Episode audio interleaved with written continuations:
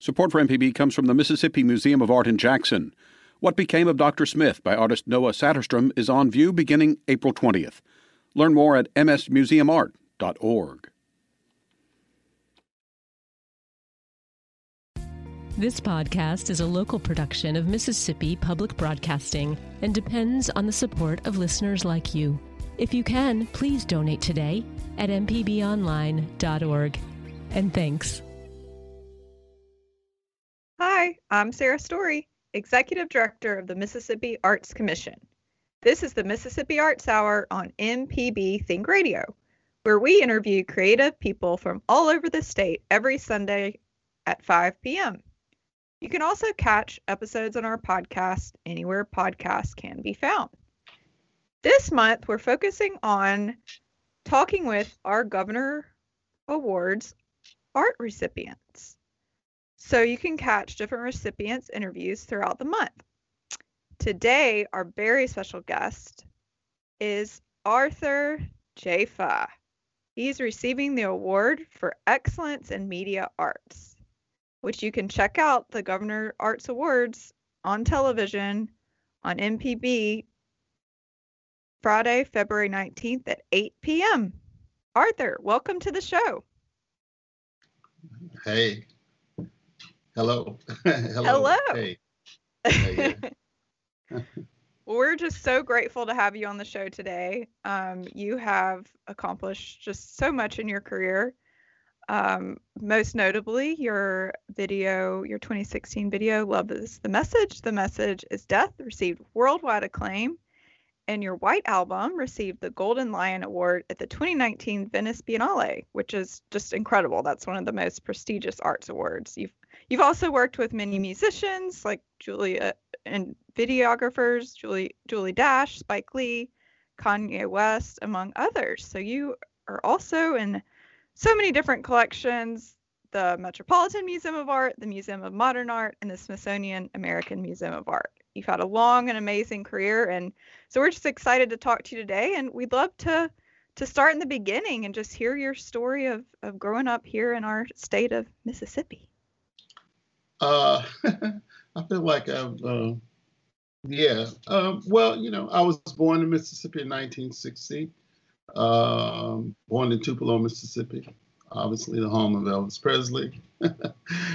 uh, and um, um, born in Tupelo, Mississippi, but actually grew up in Clarksdale.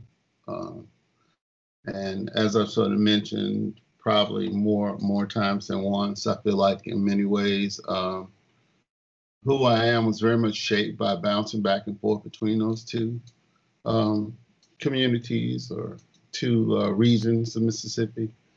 Uh, Clarksville, of course, is in the Delta. It's flat, obviously, as everybody from Mississippi knows.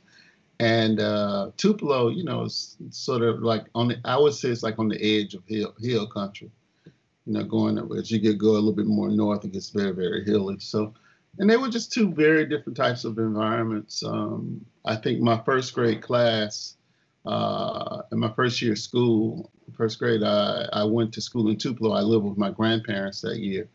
And that was the first year that they had integrated the schools in, in, in Tupelo. So I have a very sort of distinct memory of uh, going to Church Street Elementary uh, Mrs. Trotter was my first teacher. She was lovely, really wonderful uh, lady. Um, uh, there were, I think, maybe just three. I can only remember two other black students, like in that first class. That would have been myself, my cousin Angela Young, and I think Sheila Ashby. Uh, you know, I've always I've told people before, people people have this sense that like when they integrated the schools, black people just couldn't wait to get, you know, their kids in these schools. Um, but even at, you know, I think I was five at the beginning of that first year. Uh, I remember distinctly like the adults having a lot of conversations about it, and people had, you know, different opinions about it. Some people were very anxious about sending their kids to essentially what amount to white schools. Uh, I don't think I, I don't think they had any black teachers at the time, but um, so you know so i have a very sort of kind of specific memory of mississippi you know it's funny like sometimes people ask me like because I've actually went to school at Howard University in DC and I lived in New York for a long time. I live in Los Angeles now. Oftentimes, if people hear you're from Mississippi, it's like you're some sort of mythical beast or something like that. Like, you you you actually grew up in Mississippi, and I'm like, yeah, yeah, yeah, I did. I mean, you know, people actually do grow up there. It is a real place, you know.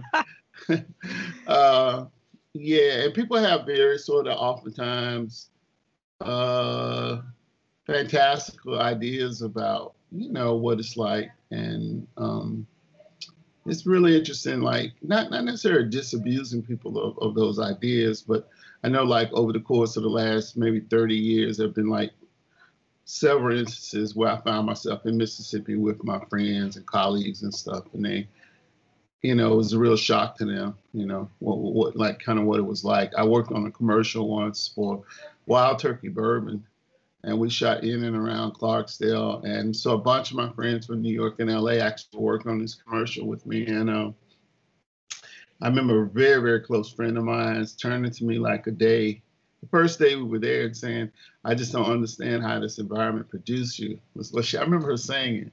And I was like, really? Huh, huh interesting. Uh, but then about three days in, I remember her coming up to me in the middle of the day and say, I get it. you know, so, um, you know, look, I don't, I don't think I'm like saying anything so shocking to say that Mississippi has a troubled, you know, a troubled past for sure. Um, but it also is a place that's, you know, it's a magic. It's a kind of magical place. And I think, I mean, to a certain degree, I think when I was younger, I was very preoccupied with getting away in some ways, like getting out of there, so to speak.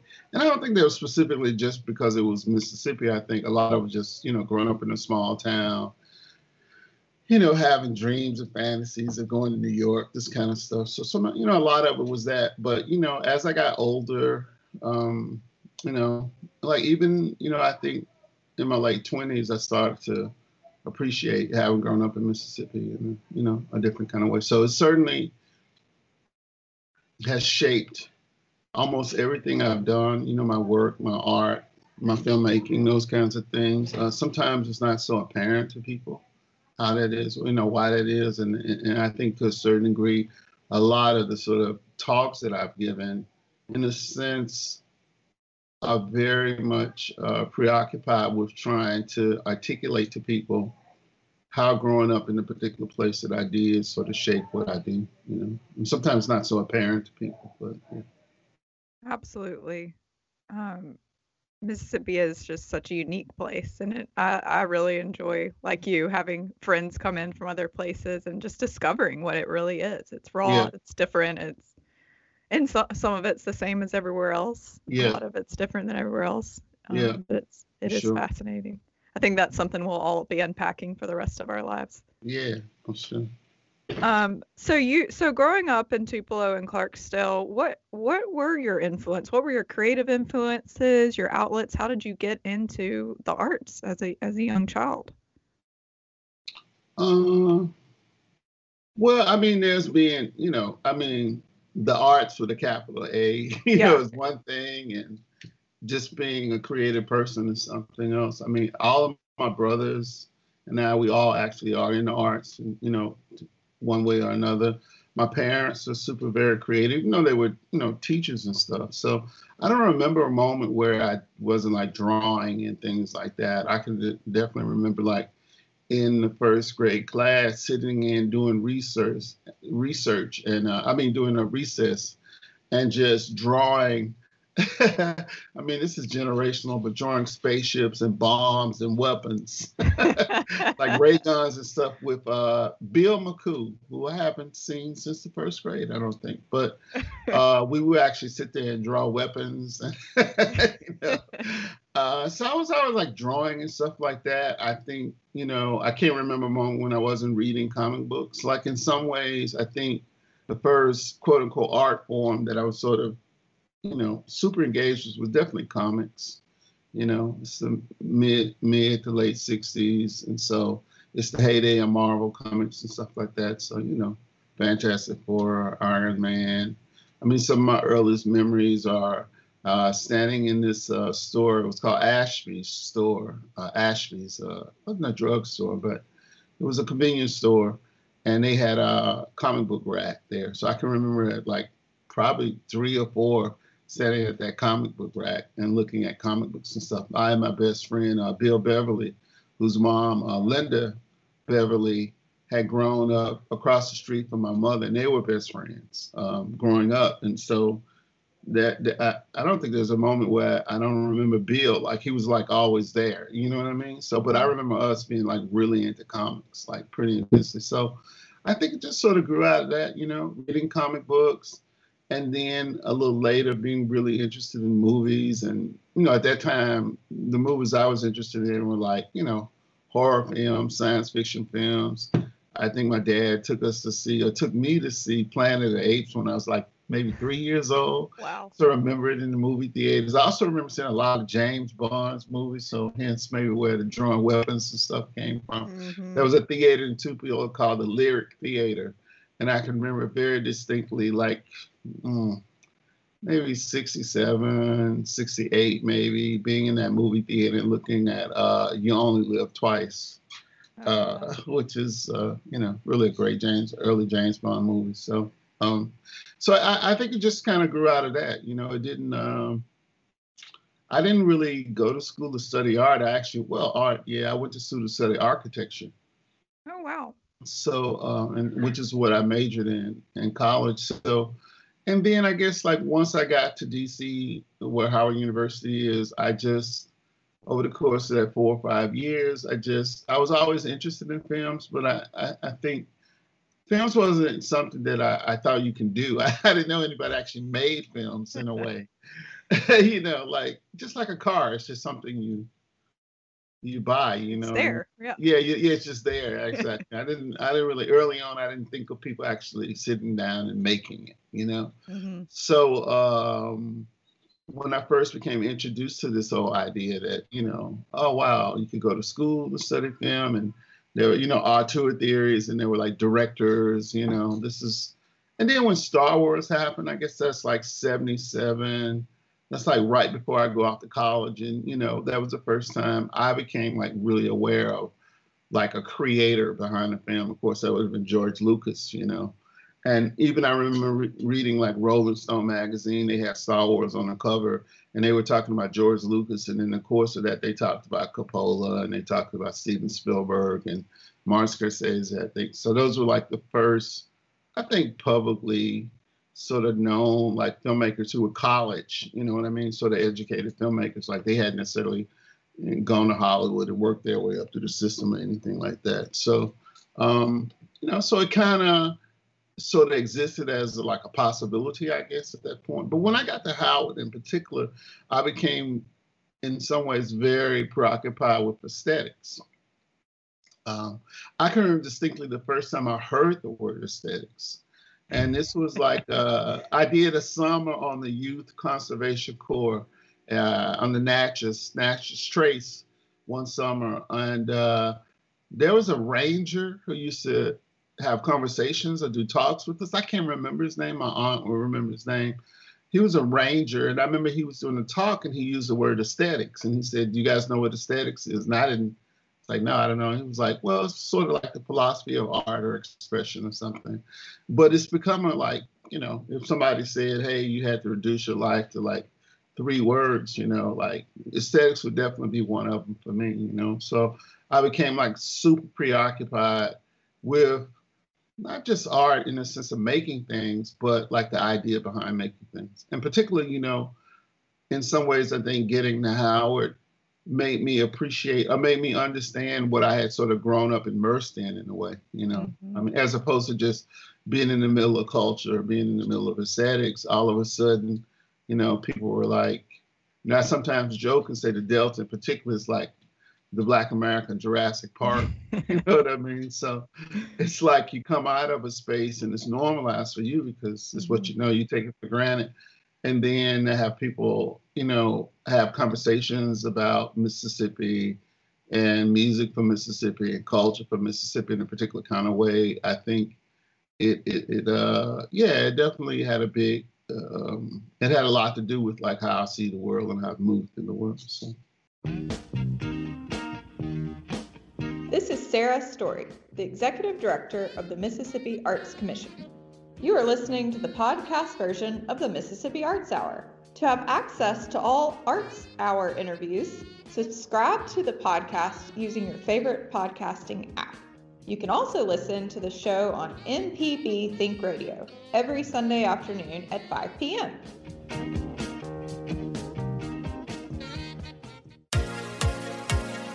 On Southern Remedy Healthy and Fit, you get information about foods you should eat to stay in good health and tips on how to stay active.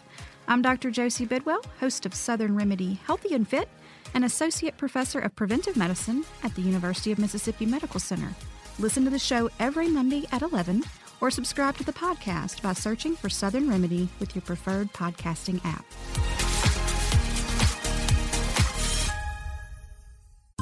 This is an MPB Think Radio podcast. Welcome back to the Mississippi Arts Hour on MPB Think Radio.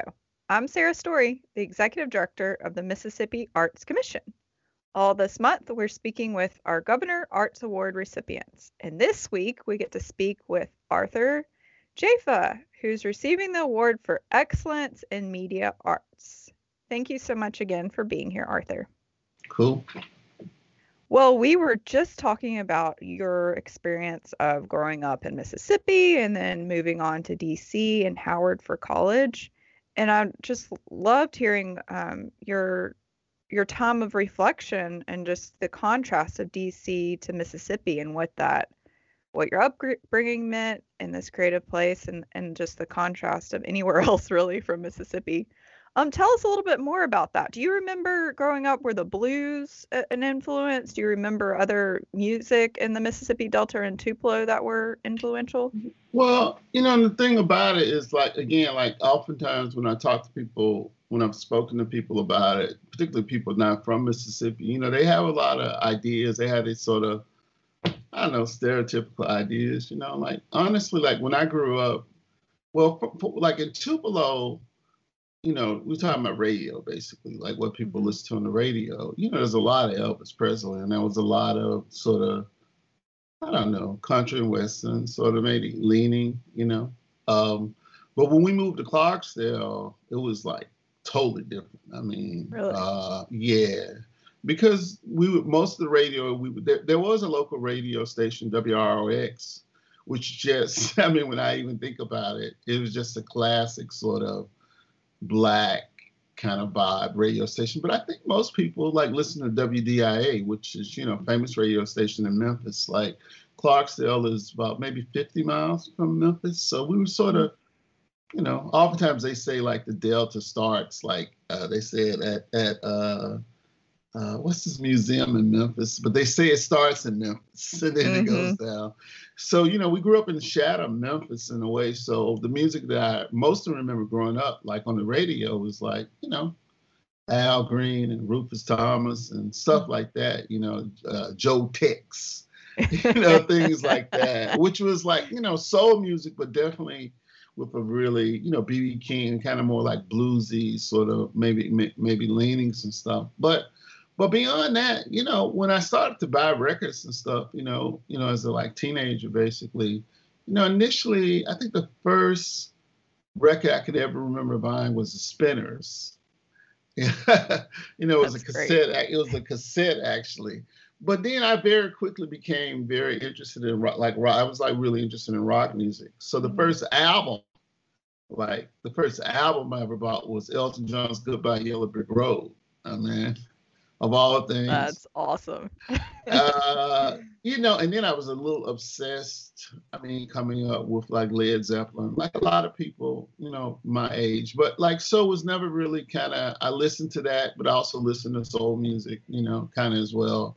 Like when I got, um, you know, getting towards my senior year in high school you know, I was interested in like punk rock, it's all kinds of stuff. You know, it was the very beginnings. I mean, the first time I saw like on the cover, like Rolling Stone magazine, like you know, punk rockers from London, they had safety pins in their faces and stuff like that. And I was just like, wow, this is crazy. You know I mean? But I was I was fascinated by it, but it was you know, it was definitely crazy. But I mean, like on one hand, also too, you know, like mostly anybody my age, you know, there was a moment when like P Funk, like George Clinton and P Funk, just sort of dominated everything. So, you know, Maggot Brain, and clones of Dr. Funkenstein, all that kind of stuff. I remember going with my best friend Reginald Clark in high school to see like, you know, P-Funk, like, you know, in, in Memphis. So like, eh, yeah, you know, so I grew up like listening to all those things. So I, I guess what I'm trying to say is like, you know, people might have a stereotype. Oh, yeah, you grew up listening to like some Delta blues band with an acoustic guitar. Well, not really, because I grew up like looking at HBO, just you know, like everybody else. I mean, but at the same time, that stuff was there. I think most people had a kind of slightly negative, it had a slightly negative connotation when I grew up because mm-hmm. people associate the blues in particular with like, you know, like misery and broke things being kind of broken down and, you know, it was more like soul music and then funk, you know, as got into the 70s just seemed more forward moving and forward thinking. Now, of course, as I got older, you know, I realized that I had, you know, that sort of opinion of that that that form of black music was a sort of very immature. I mean, I mean, you know, blues is to a certain degree like grown folks music, you know. Mm-hmm. And so I, I, I sort of slowly but surely start to appreciate things that in a way I took for granted because it was always kind of there. Like for example, I was never gonna put on like uh, a Luther Ingram record or something like that, but it was always there. You know, it was like always there. And um, I don't think I ever heard of Robert Johnson until I was, you know, off to school. And so I remember reading about Robert Johnson and stuff and thinking, wow, wow, this is really incredible. And it's just to have literally grown up where he was running around and where he was playing and stuff was, you know, a little bit of a big deal. I really identify with Robert Johnson. Like he's mm-hmm. like feel like a bit of a patron saint for me in terms of artists and stuff. So, um, yeah, it's it's it's interesting growing up in a place that has such mythic overtones, you know. Um, and you you're constantly, I feel like I'm constantly trying to reconcile the sort of environment I grew up in and my my you know how I thought about it at one point, and then like how I think about it now uh, to reconcile that with like you know a kind of more mm, I don't want to say objective, but a more maybe empirical idea of what the environment is like, you know. And the things that happen there, because often Bell, did you see X, Y, and Z? Have you ever seen Klansmen or something like that? And I'm like, yeah, yeah, I saw. I remember them marching into at one point, but it wasn't. In a sense, it wasn't the kind of like if you're in a movie or something, you know, Klansmen are rolling through and you're running around. Like we were like just fascinated to see them. I mean, it's a strange thing to say. It was fascinating for us because they, they were like boogeyman or something that we'd heard about, but I hadn't. I mean, we were just young enough to have grown up in a moment where they actually sort of receded into the background a little bit. So I feel like, like I said, so much uh, understanding of like where I came from is really about a kind of um, a kind of duality. Yeah, horrible in some ways, but truly wonderful in other ways. You know, so yeah. Absolutely. And you mentioned that you you were able to read a lot of comic books, and um, and that really became influential for you in your career. Do you want to talk a little bit about that? About comic books? Yeah. uh, I mean, I mean, like comic comic books in general, you know, like everybody, Batman, which was on television when I was like six or seven or two or three years.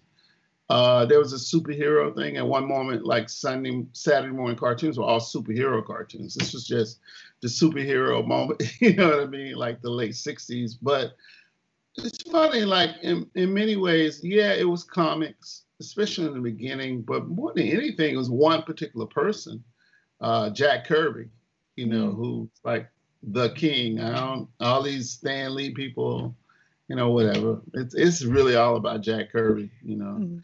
And then like, and I and I mean, not not even just in terms of like like oh so he dominated comic books like not not just that creatively speaking but but like even if you look at now between the like sort of the Marvel Comics universe and stuff, it's like Jack Kirby is as responsible as anybody in the 20th century to what the, the mythic dimensions of American life like kind of look like. I mean, mm-hmm. this is like one person who essentially created Spider-Man, the Hulk, Captain America, X. You know, it's just it's incredible. Like I don't really think he's really been given his due. So I just like to say that you know I grew up under the sort of, um, you know, the sort of elemental influence of Jack Kirby as much as anything, you know. And so when I see things like the Marvel Comic Universe and how it's evolved, and you know, even to a certain degree, the DC heroes and stuff, uh, I, I just, you know, I didn't grow up reading like the myths of like Zeus or Hercules or Greek myths, or anything. I, I grew mm-hmm. up reading Jack Kirby, you know, Fantastic Four and Thor. Yeah. And so in some ways, you know, maybe like for people who have been older than me, it would have been westerns, you know, that would have like sort of in some ways provided some sort of template to write good and evil and you know chaos and order these kinds of stuff. For me it was definitely all like you know in comic books and particularly in the work of jack kirby because it, it wasn't even just the work that he did in in the 60s that people would be more familiar with like i said captain america spider-man stuff like that like in the early 70s, he left Marvel Comics and went to DC. And he had the series, it was called the Fourth World Series. And the, the central book was a book called New Gods. And there was Mr. Miracle and Forever People. Like those things had a profound impact on just who I am creatively, like for sure. That's great. Absolutely. So you were so you were at Howard studying mm-hmm. architecture. So yep. tell us a little bit more about that experience and how how it led you, you know, out of college into the working working and project world. Well, um, architecture was my first love. I'd always wanted to be an architect. I mean, I don't think I ever wavered from since I was like maybe eight or nine years old. I wanted to be an architect. Uh, the first creative thing I can remember doing, like essentially, I think as a baby, maybe before I could walk, was messing around with Lincoln logs and Lego blocks and things like that, you know. And so I think just evolved out of that. I was very, always super interested in structure, space, things like that. Uh, you know, architecture seemed like a good uh, strike. It struck a good balance between being a profession, like a, le- a legitimate profession, but at the same time, you know, definitely allowed me. I thought I envisioned it as you know, allowed me the space to be an artist at the same time. Mm-hmm. Um, when I got to school, I definitely realized how fascinating architecture was. Like I said, as I started to really get into it, and like, but increasingly, I started to feel like the kinds of things that I was interested in doing. Uh, it was hard to see like a path a path to get there, you know, because I was interested in like there's like one, you know some central questions that I've always asked myself since I was a teenager, I think, and so and the, the ability to articulate that question has become more refined. But like when I was younger, I would have said something like, well, if like kind of blue, like Miles Davis's record was a house, what would it look like? Or if uh, Aretha Franklin, you know, record was a house, like what would that look like? So in other words, I was very preoccupied with the idea of like, was it possible to create an artifact, a thing that was going to be in some ways as powerful an expression of who black people are as black music, mm-hmm. but not music, you know? So, but it increasingly just got to be kind of, it was hard for me to sort of envision how I was actually going to be able to pull it off in real time just in terms of like, you know, I mean, first of all, I sort of grew up around because my my great grandfather, my grandfather, my uncles were all bricklayers and stuff. So I grew up like working on construction sites in the summer and stuff like that. So it was just hard to sort of envision that folks that I can envision like asking me to a house that we just don't even have the resources to have you make a quote unquote experimental house, so to speak, you know. So so increasingly, I just was like, I remember telling my dad, like the summer of my junior year, after my junior year, I was like, Dad, I don't think I want to do this, you know. And I said, I, I remember telling myself, I think I want, I'd rather be a failed filmmaker than a failed architect. That's great. Uh, and he just was like, "Well, son, we're gonna support you whatever you want to do, but I can't, you know, I don't, I don't know how to help you with the with the film thing." He said, "I don't know how to help you do that." And I was like, "Well, well let's just see." And I like, try to figure it out. But um, so, but it's the same kind of questions that I'm interested in now in my art or in my filmmaking. It's like, you know, Kind of Blue or Electric Ladyland or Amazing Grace or you know, Al Green record, like if those, if you could transpose those aesthetic, there's that word again, transpose those aesthetic values to other mediums, like what would they look like? I mean, so to me, it was never about making just making good art or a good movie or something like that. I always wanted to make a movie that was not just good, but that a movie was good, but also it reflected in some ways the values of the people, you know, what they thought was beautiful, what they thought was right, what mm-hmm. they thought was correct uh, to reflect those values in, in, in, in that work. This is Sarah Story, the Executive Director of the Mississippi Arts Commission. You are listening to the podcast version of the Mississippi Arts Hour. To have access to all Arts Hour interviews, subscribe to the podcast using your favorite podcasting app. You can also listen to the show on MPB Think Radio every Sunday afternoon at 5 p.m.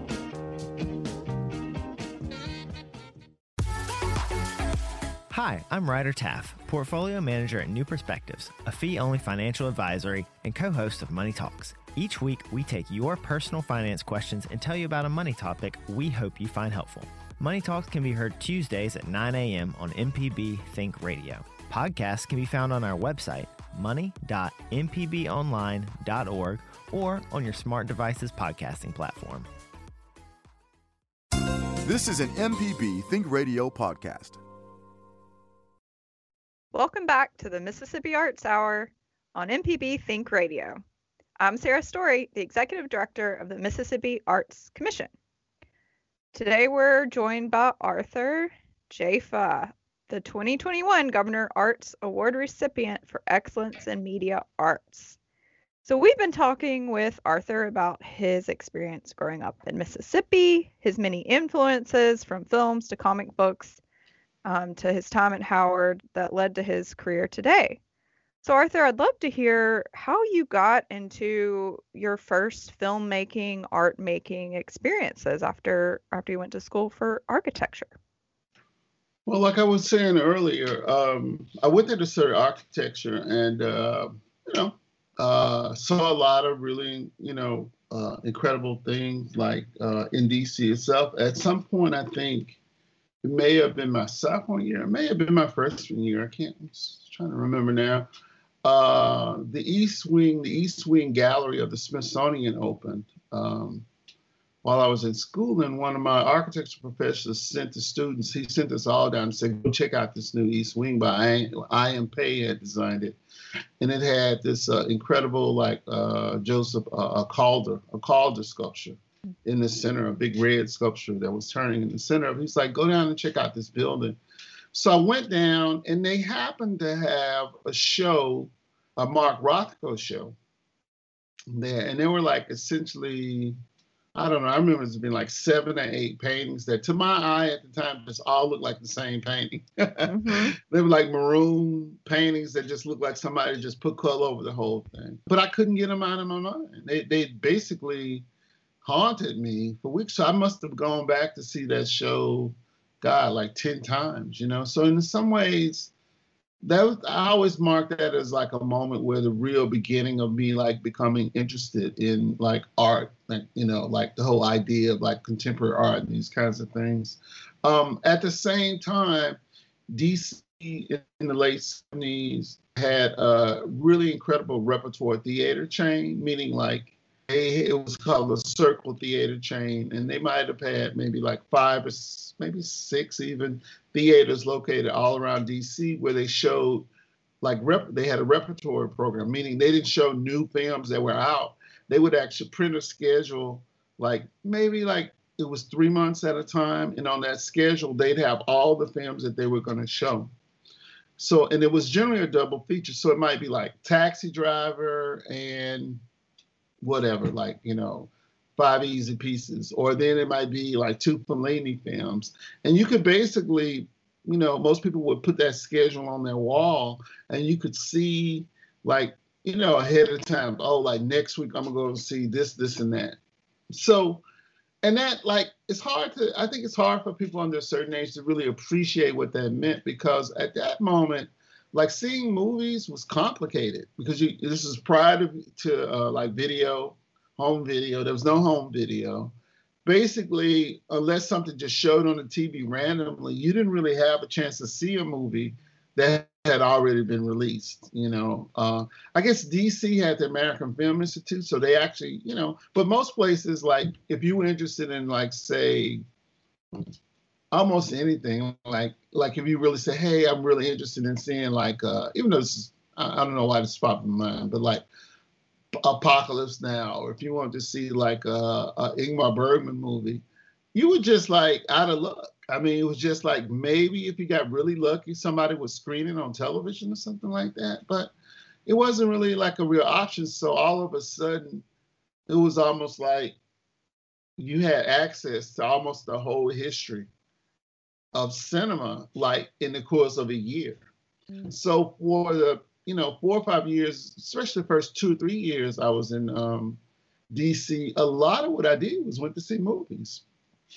I mean, like all, every week I went to see movies, and it was a combination on one hand of movies, like I said, that were being shown in repertoire contexts, and then the other hand, you know, DC was a big city, so like Dawn of the Dead, like I said, Apocalypse Now, anything new that was coming out, actually, you actually also had access to that. So, I mean, I had some of my most incredible like experiences, like on one hand going to see Abel, Abel Napoleon at the Biograph Theater in Georgetown. And, you know, that that's like a seven hour long film. So, but I can remember going like one Saturday and sitting there the whole day and watching this movie.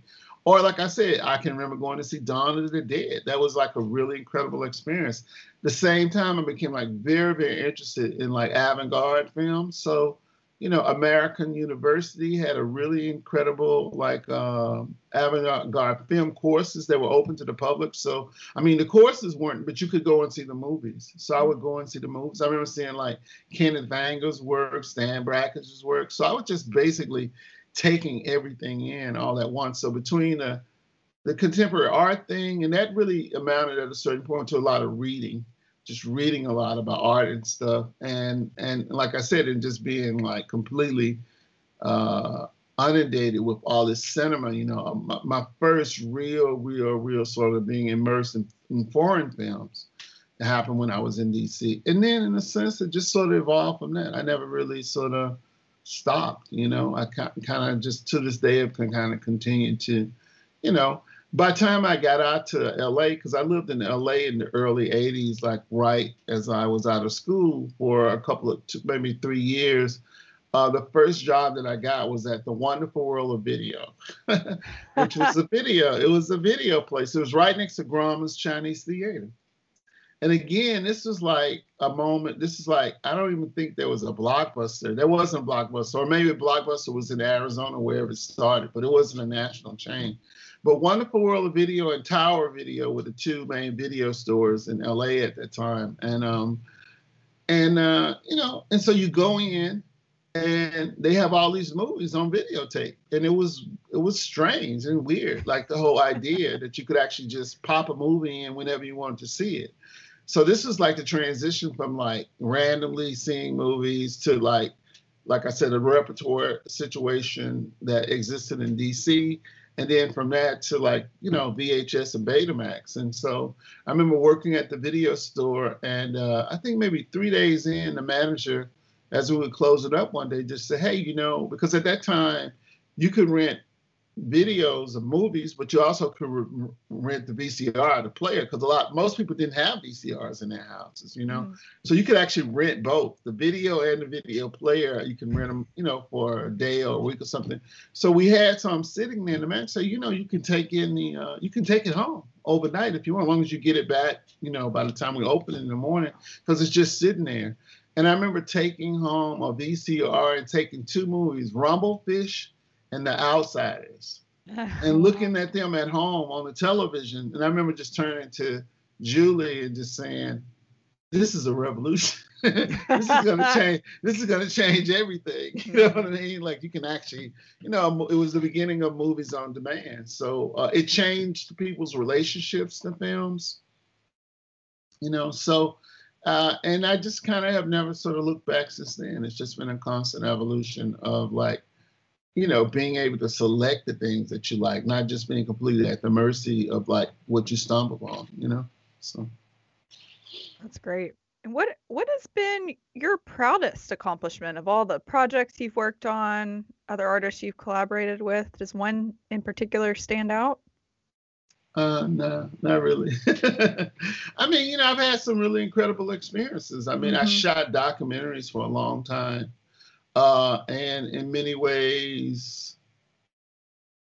I mean, I certainly have done a few things where I'm actually proud of the thing, I guess. Like Daughters obviously would be one, Daughters of the Dust. But um, but at the end of the day, the most memorable experiences that I've had on a film set, so to speak, have actually been documentaries. I mean, mm. not necessarily the most challenging as a cinematographer, the most challenging to do technically, but I've just met some really incredible people. You know, I met Audre Lorde. I got to know Audre Lorde because I shot a documentary.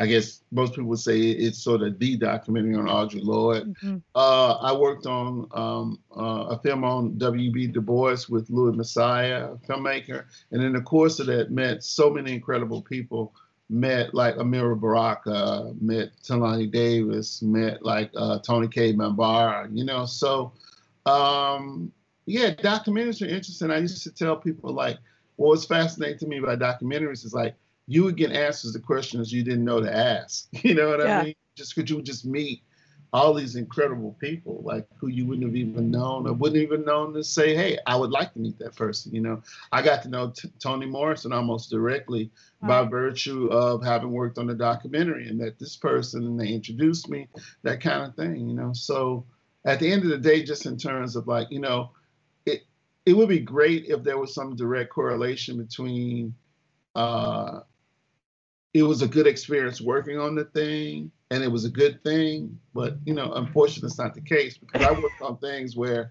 it was horrible working on them, but the mm-hmm. film came out really good, and I worked on things where I had a great time, but the film wasn't very good. you know, right? I mean? So, but documentaries I found in general to be like the most sort of. I mean, what's the metric of you? You know, you say like, well, what what are the most memorable things you did? Like not necessarily come down to the actual film. You know, sometimes it's just about where you were and who you were working with, the conversations you had, maybe completely outside of the scope of what that quote unquote documentary was about. You know, I mm-hmm. traveled to Africa like, uh, you know, late, like in the late 90s uh, on some documentaries and just had really phenomenally life transforming experiences.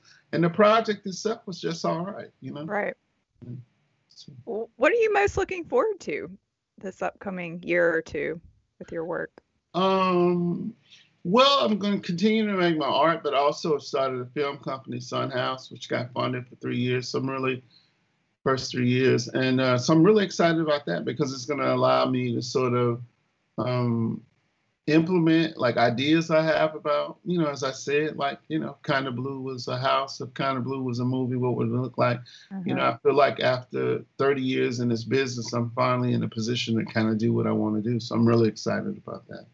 That's great. And you had mentioned to me earlier that you may be returning to Mississippi to do a project or two. Several, yeah. Several I mean, we have like I mean, four or five things lined up, and three of those initial four or five things are all set in Mississippi, you know, uh, awesome. at different periods without actually going into like specifically what they are. But yeah, mm-hmm. so very much intend to come back and shoot there in and around Mississippi. So. That's exciting. Well, is there anything else that you'd like to share with our listeners?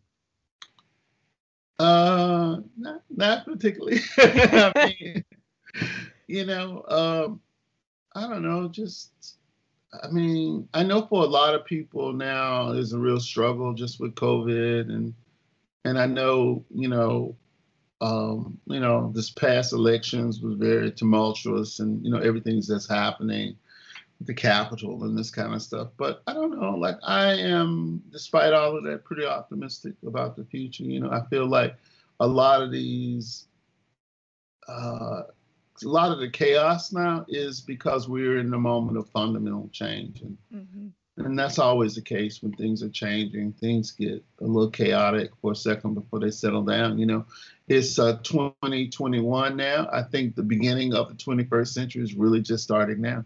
Mm-hmm. you know the first 20 years is like getting out of the 20th century getting out of the previous century you know, gearing up and now 2021, I think it was like 1921. That's when you really got to see what the 20th century was going to look like.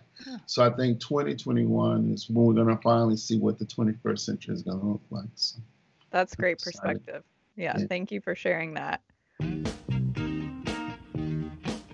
This is Sarah Story, the Executive Director of the Mississippi Arts Commission.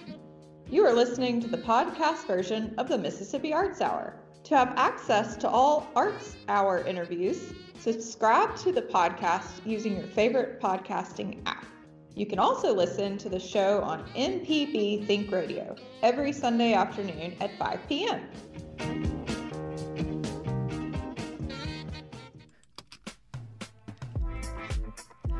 If you ever miss one of our locally produced shows or want to simply hear it again, you can find what you need at mpbonline.org or download our podcast app to your smartphone.